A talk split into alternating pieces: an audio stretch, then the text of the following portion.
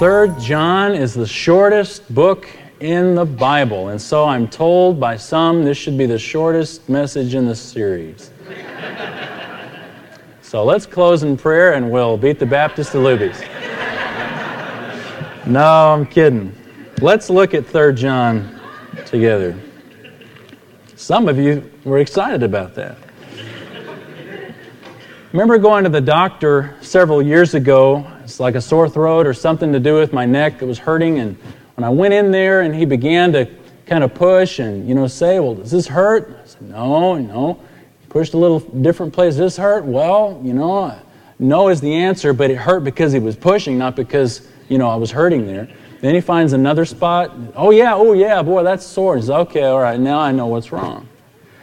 When you go to the doctor and he begins to kind of push and poke on you like that, the purpose of it is to find out where you're hurting. And when he finds out what's where you're hurting, he can find out what's wrong and what he needs to do to be able to help you. When we come to 3 John, we kind of feel like we're going to see Dr. John because he comes to us and begins to poke in areas that are very sensitive. And as he begins to poke in your life and in your heart, you may feel one of a couple of things. One, you might feel that the pain is because uh, the doctor is pushing too hard. You know, like maybe I'm pushing too hard. But, or it could be that you feel pain because there's an area that needs healing. An area that this text is going to push on in your heart that needs the touch of the Holy Spirit in order to be different. And that area is an area that we all have, and that's essentially the struggle between being a taker and being a giver. Well, let's walk down through this whole book, uh, just 14 verses, beginning right in verse 1 through verse 4. John says, The elder to the beloved Gaius, whom I love in truth. Beloved, I pray that in all respects you may prosper and be in good health, just as your soul prospers. For I was very glad when the brethren came and bore witness to your truth, that is, how you were walking in truth. I have no greater joy than this, to hear of my children walking in the truth. John is writing to his friend, his brother in Christ, Gaius. And after a few opening remarks, he makes a statement that anybody who has had a godly influence in the life of somebody else can make and that is that I have no greater joy than this to hear that my children are walking in the truth. I've got two daughters, and almost every night at our home we will sit, sometimes long, sometimes short, and we'll read the Bible together and we will pray. Kathy, my wife, and our daughters, and we'll just pray about whatever's going on. And it's so neat to hear little girls pray. I guess it's neat to hear little boys pray, but little girls are the best because they have uh, such sweet hearts. And uh, it, it just fills me with such delight to hear, you know, my daughters talking to God. Those of you who have adult children who are walking with Christ can identify with what John is saying here. Because, you know, they're off on their own, they're doing their own thing now, they're in charge of their, they're in charge of their own lives, and they're walking with Christ, and you have a joy because you know that you've been able to input into their lives and now they are autonomous with the Lord. Well, John is not talking here about physical children, though certainly that applies because as parents we want to be discipling our kids. And in fact, those are your first disciples, are your children. But he's talking here not about physical children as much as spiritual. That is, people in, in, whom, in whose lives he has poured and Gaius is one of them. And he says, You're one of my children, one of my spiritual children. Maybe John led him to Christ, or maybe John's just simply taught him the things about Christ. But for whatever reason, John says, To hear that you are walking in the truth, to hear that you are faithful, there's no, gives me no greater joy. You know, the opposite is also true that there is hardly a greater pain to find out that somebody that you've poured your life into has just gone down the tubes. You know, there's a couple of guys that I've spent time with and uh, discipled, and uh, they just, uh, you know, it's so disappointing to see. You know, one of them just, I don't even want to get into the details, but it's, it's, it's just so, so disheartening if you're pouring your life into somebody, and almost kind of like a Judas was for Jesus. And yet, at the other end of it, there is no greater joy to, to spend time discipling, spending time with somebody, sharing them, teaching them about the Lord, and just sh- talking about life as Christians. And then to, for whatever reason, God separates that relationship, and now they're off by themselves and kind of responsible to reproduce that in the lives of other people. And then when you see them actually doing that, that's exciting. I've got a good friend up in the Northwest. I was in college down here in Denton. I spent some time with him, a couple of years. We became real good friends. I began to disciple him. And he's up in the Northwest, married, uh, got a kid. It's just fantastic. When he comes down, we're able to talk about all the ways that he is involved in ministry and is faithful. So you've got these two ends of the spectrum. And so John has certainly heard about folks that have gone down the tubes. But to see Gaius, somebody walking in the truth, he says, I've got no greater joy than to see that you're doing well. Well, now John begins in verse 5 to really get to what you might call the heart or the, the real meat of this letter. Look at what he says. Verse 5 Beloved, you're acting faithfully in whatever you accomplish for the brethren, especially when they're strangers. And they bear witness to your love before the church, and you will do well to send them on their way in a manner worthy of God. For they went out for the sake of the name, accepting nothing from the Gentiles. Therefore, we ought to support such men, that we may be fellow workers with the truth. He says you're acting faithfully in whatever you accomplish for the brethren, especially when they're strangers. The strangers he's talking about here are not just, you know, total strangers, but are people who are Christians, people who are ministers and who would travel around, kind of like David said.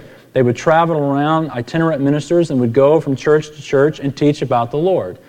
Now, in our context, we've pretty much got the same old guy up there every week, you know, teaching. Occasionally, pleasantly, we'll have somebody else.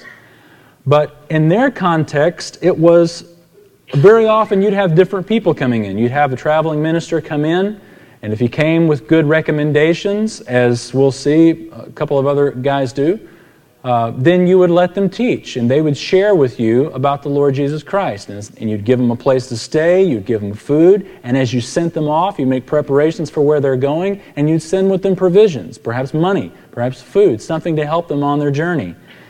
And he says, You're doing a good job when you do this for the brethren. And uh, he says that they go out for the sake of the name, verse 7, accepting nothing from the Gentiles. In other, in other words, they're teaching the true gospel of grace. It's not that they go out to the unbelievers and they tell them about the gospel of Jesus Christ, you know, that, that the Lord Jesus died on the cross for our sins, that if you place your faith in Jesus Christ, your sins are forgiven. And then he says, but they accept nothing from the Gentiles, meaning that they don't give that good news that you can have heaven as a free gift and then pass the offering plate. Instead, they don't want to muddy the water. They don't take anything from unbelievers, but it's the obligation of those who have placed their faith in Christ to support such folks like this. For one reason, that's why we don't pass the plate, as you know, here in this service, because we don't want to feel like you're under compulsion to do that. If you do it, it's because you choose to, to take part. And these itinerant ministers, John says, uh, they go out and they're faithful, and when you support them, you are participating with them in the work. Verse 8, he says, You do this, support such men, that we may be fellow workers with the truth. When you support the folks that we send out to Russia, you are participating in everything that happens in Russia. When somebody comes to Jesus Christ in Russia, it is in part because of the support that you've given to enable somebody to go and to teach that good news. When we supported Susan Fuscher, when she went down to Mexico, she came back and kind of told us about things that were going on. We participated in that. When you support Dhati and Plumline Ministries and the great work that they're doing with the African Americans on our campus, you're going to be participating in the good work that they're doing. This is exactly what John is saying. We ought to support such men. Why? That we may be fellow workers with the truth, right alongside them. I'd like to read a letter that a friend of mine recently wrote to the makers of Jaguar automobiles. Listen, on December, this is what it says, quote, on December 13th, approximately 11:15, I heard a radio program in Dallas that began with a female who said, quote, it is more blessed to give than receive. She then went on to make the comment that whoever said that must have been on the receiving end. The writer goes on to say, obviously, this was intended to be a mild joke, but I was surprised for two reasons. First, that a company such as yours that promotes its products to the refined and educated could be so ignorant as to the source of the above quote. In the Bible, the Apostle Paul is quoting Jesus when he said, It is better to give than to receive. And also, I was more than a bit put out by the comment that, quote, whoever said that must have been on the receiving end. Even an impartial reading of the life of Christ, as is presented in the Gospels, would hardly lead one to the conclusion that Christ was a receiver. In your ignorance, you not only fail to identify the source of a very familiar quote, but you disparage the speaker of the quote in the process. I hope that if the refined image that is presented by Jaguar is genuine and not the product of some marketing identity, you will pull the advertisement and replace it with one that it is not as insulting to the intelligence of your intended audience nor embarrassing to your corporation. You've worked diligently to build a reputation for refinement, but alas, that image has taken a serious blow. Respectfully, Brian Collins, Denton, Texas.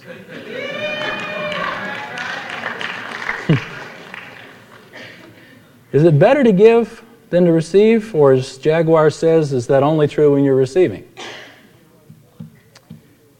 Once, when I was teaching my little youngest daughter about giving, she had gotten some money from, I don't know, birthday or something, and there was like 12 bucks there on the table. There was a, I remember there was a 10, and there was a couple of other dollars there. And I was trying to teach her when, when the Lord gives us a portion of money, we give a portion back. And she says, Well, how much should I give?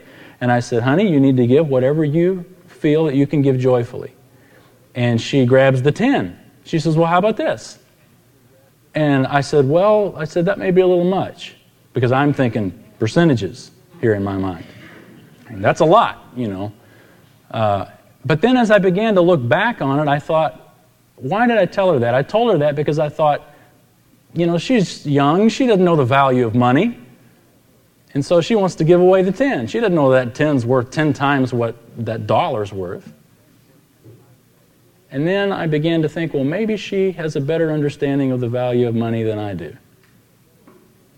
I shared that with Brian, and he said that he had a similar incident with his daughter, who said that she wanted to give, you know, something to somebody, uh, very generous. And Brian said that he thought of his daughter, well, it's so easy, you know, for you to be generous when you've got me to take care of your needs. And then he thought, wait a minute, that's true of me too because my Heavenly Father has promised to do the same thing. And here today is where our text begins to poke, where Dr. John begins to cause us to hurt because he's poking in an area that, is, that, that hurts us in this, our, the selfish part of our heart. And that is that the Lord expects each believer to apply the heart of a giver. Now, I want to tell you, it's tempting when you think of giving to assume that we're just talking about money. We're not. We're talking about the heart. Because as this text goes on to talk about uh, this guy named Diotrephes, it's not a money issue. It's an issue of a selfish heart. A selfish heart is going to spill over into money, it's going to spill over into time, it's going to spill over into everything. So we're not talking, when I say giving, I'm not talking about money, I'm talking about sacrifice of your life. Are you a selfish person? Are you a taker? Or are you a giver? in life. Eugene Peterson has a book called Run with the Horses. And in it, he talks about how he saw a family of birds on a dead branch out over a lake. The branch was like four feet over the water, and there was a nest there. And how this, the adult bird was pushing the other birds out to get them to learn to fly. And this is what he wrote in this book. He said, One adult swallow got alongside the chicks and started shoving them toward the end of the branch, pushing, pushing, pushing. Uh, the end one fell off. And somewhere between the branch and the water, four feet below, the wings started working and the fledgling was off on his own. Then the second one. The third one was not to be bullied. At the last possible moment, his grip on the branch loosened just enough to where he swung downward and then tightened again, bulldog tenacious. The parent was without sentiment. He pecked at the desperate clinging talons until it was more painful for the poor little chick to hang on than to risk the insecurities of flying. The grip was released, and the inexperienced wings began pumping.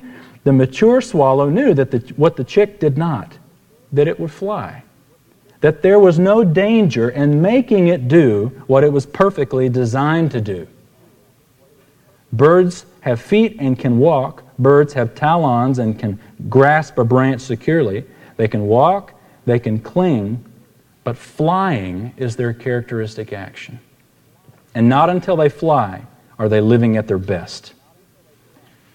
He goes on to say, giving is what we do best. It's the air into which we were born.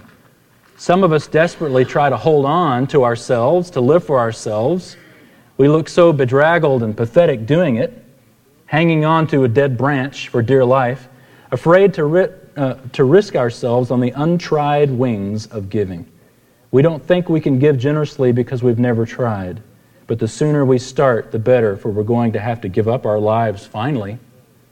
And the longer we wait, the less time we have for the soaring and swooping life of grace. Well, as if Dr. John hasn't gotten personal enough, he gets now from looking at the from the positive side of Gaius, now he looks at the negative side at a guy named Diotrephes. Look at verse 9. He says, I wrote something to the church, but Diotrephes, who loves to be first among them, does not accept what we say. For this reason, if I come, I will call attention to his deeds, which he does unjustly accusing us with wicked words. And not satisfied with this, neither does he himself receive the brethren, and he forbids those who desire to do so and puts them out of the church. John wrote a letter to the church, but unfortunately, this guy named Diotrephes checks the mail. Diotrephes got the letter, saw it was from the Apostle John, threw it into the trash with the Kroger coupons. Diotrephes has a problem because he wants to be first, as John says.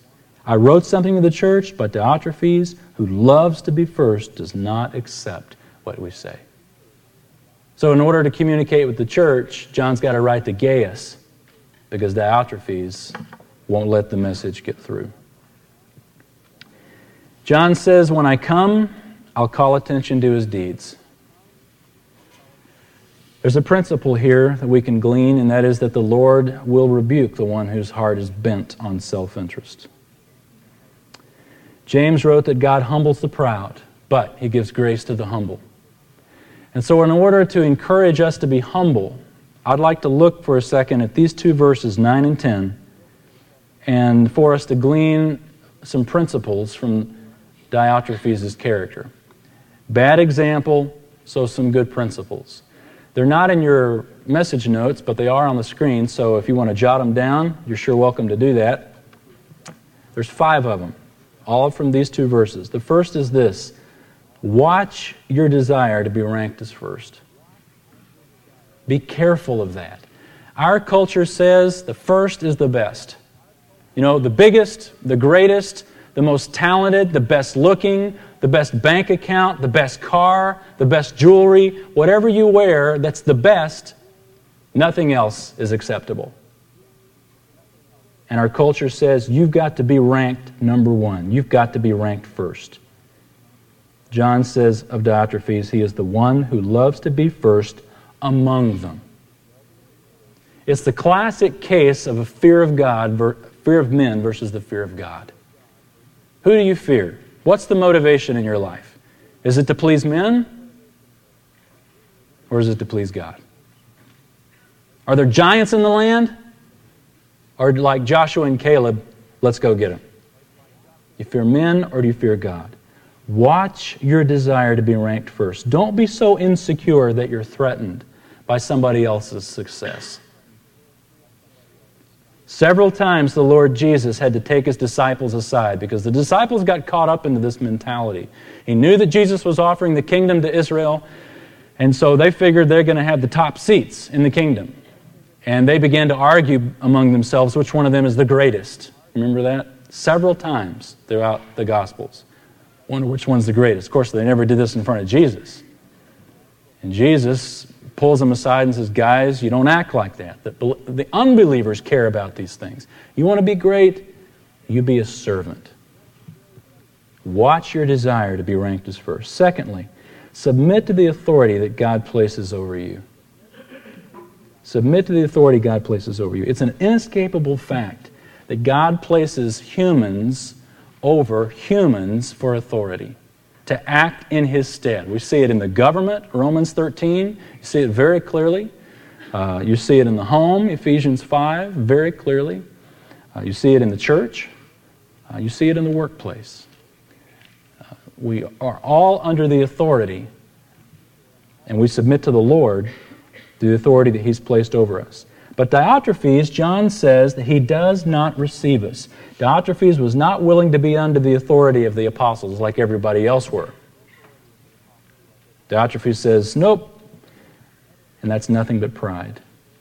Another important part of submission to authority is when God places you in authority to take it in a responsible way. Diotrephes didn't do that. What did he do?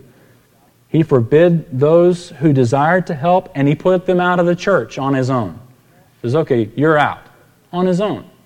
When the Lord Jesus taught very clearly in Matthew 18 that there is a three step process before you put anybody else out of the church, and all along the way, the whole purpose of that is restoration, not excommunication. Submit to the authority God places over you. Third, stay teachable. Stay teachable. Boy, how much we need to hear that. We've been Christians for some time, and you think all of a sudden we know it all. Stay teachable. Um, watch for the arrogance of thinking that you know it all. What we're told here of Diotrephes, neither does he himself receive the brothers. He wouldn't welcome these traveling ministers in. Maybe he felt like it was his turf, and the congregation didn't need to hear anything from anybody else, just him. Stay teachable. Fourth, don't criticize another to elevate yourself.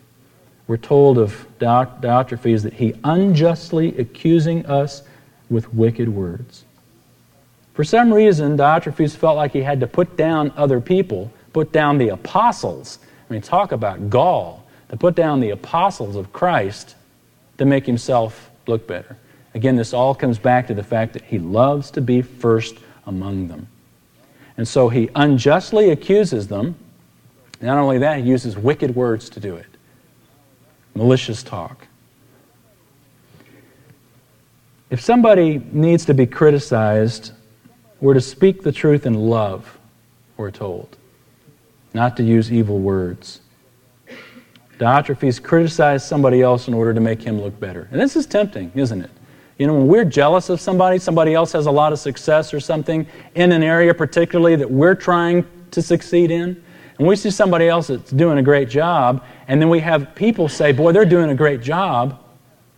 The temptation is to say, Yeah, but you know what? I know all about them. Here's what they do, really. And as a result, you put them down, and as you put them down, it puts you up. Don't criticize another to elevate yourself. And finally, fifth, encourage generosity toward others, not just toward yourself. See, Diotrephes has no problem, undoubtedly, if somebody wants to say, uh, oh, well, let's support Diotrephes. But now, when these traveling ministers come in and it threatens Diotrephes' turf because he likes to be first, he says, no, we're not going to support them. Because what does it say? Neither did he himself receive the brethren. He doesn't have any support for them. But if anybody wants to support him, he kicks them out. Encourage generosity toward others. We have no problem encouraging generosity toward ourselves, encourage it toward others as well. You know, it's one part of selfishness as a believer in Jesus Christ to not be in the ministry. I mean, that's, that's unacceptable in, in the life of, of a Christian. If you place your faith in Jesus Christ, you have the obligation to be involved in fulfilling the Great Commission. There are no excuses for that. But, you know something that's almost as bad? Is to be involved in the ministry and yet you're building the kingdom of you, as opposed to building the kingdom of the Lord Jesus Christ. And this is what Diotrephes was doing. His prayers, his service, his acts of good works were all selective, so that the good things that he did all came back to his benefit. And if doing something good is not going to come back and reflect good on him, then it's out. I hope that you're, that you're able to not just say, oh, yeah, boy, go get him, John. Get Diotrephes. You know, that sorry guy.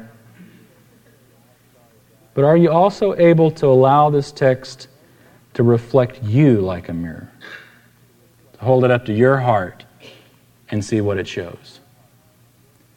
Because we all have a bit of Diotrephes in us. We all have a bit of envy at the success of somebody else. We all have a heart that in, it, in our flesh we are steeped in selfishness. We are steeped in being takers and not givers. So John goes on in verse 11 to give a direct command to Gaius and by principle to you and me. Beloved, do not imitate what is evil, but what is good. The one who does good is of God. The one who does evil has not seen God. Demetrius has received a good testimony from everyone and from the truth itself. And we also bear witness, and you know that our witness is true. Verse 13 I had many things to write to you, but I am not willing to write them to you with pen and ink. But I hope to see you shortly, and we shall speak face to face. Peace be to you. The friends greet you. Greet the friends by name. You know, it's so easy just to kind of run off those last couple of verses, but I have found it so true. Those of you who have email, or those of you who've got correspondence through writing, if you got something serious to say, say it face to face. You don't want to just talk through a letter. If you've got the opportunity to talk to somebody, talk to somebody. Don't just do email. Don't just do a letter. Face to face is certainly the preferable way. I once read a story about a bicycle race in India. It reminded me of the bicycle rodeos that I had when I was in elementary school in San Antonio. Uh, do we still have bicycle rodeos in elementary school? Anybody know? Anybody have kids in elementary school? You know what a bicycle rodeo is? Where you bring your bike to school and you all, you know, do these events together, you know, weaving out through cones and you race and all kinds of stuff to see who's going to win. Well, the bicycle rodeo, one of the things that they had was they had a, a, line where you'd all line up on it, and then you had another line some distance down, and the goal was to try to not go fast, to try to go as slowly as you could, and you would just see how well you would balance. Well, that, I immediately thought of the bicycle rodeo, and of course, all these kids blew it. You know, you put your foot down. As soon as you put your foot down, they add like 10 seconds to your time. Well, there was a race in India that, that I, it was wonderful to hear that it was exactly the same way because the object of this race is to be last, not first. So when the gun goes off, everybody freezes and tries to balance. And you would only inch forward just as you're about to fall over. And the one who made it across the finish line first actually was the loser. And the one who was in the back of the line actually was the winner. Now imagine getting into a race like this without knowing the rules. Okay? You hear the gun and you take off, boom, you shoot down the, down the course. I mean, you're just smoking everybody. And then you break the tape, you're there, and everybody's just kind of looking at you. And you expect everybody's going to be going like this, and they're looking at you like, you missed it, bud. Everybody else is back there doing their best to be still. That's a lot what we're like in the race of life because our culture says, go for it, be first. And we break the tape and we stand before God and we expect to hear all this applause, and He's looking at you going, What's up with that? Because Jesus said, The first will be last, the greatest among you will be a servant. It's not all about getting, it's about giving, having the heart of a giver. It's not about winning. It's not about being first, but it's about being a servant. So when you think about 3 John, you want to think about am I a giver or am I a taker? Am I like Gaius? Am I like Demetrius? Or am I like this guy Diotrephes who has to be first? I think by the grace of God that we can all move forward very slowly and be servants. Let's pray together. Father, we just love you today and thank you for the Bible, that it teaches us truth, that we don't have to wander in this dark world wondering which way is up. But though our culture races to be first, you tell us to race to be last, to race to be a servant, that the greatest among us is to be the least. I thank you, Lord, that we can have such a confidence in who we are in Jesus Christ, that serving reflects no dishonor to us, but instead reflects honor to the one who gave his life on the cross for our sins. We thank you for this text as it shows us two polar opposite Christians. The Diotrephes who cares nothing but for himself, and even the good that he does is all reflected back on improving and impressing people. And Lord, we think of Gaius and, and Demetrius, these dear brothers who give of themselves and so are commended by the Apostle John and commended by the Lord Jesus Christ. Help us to imitate what is good and not what is evil. We pray in Christ's name. Amen. Lord bless you.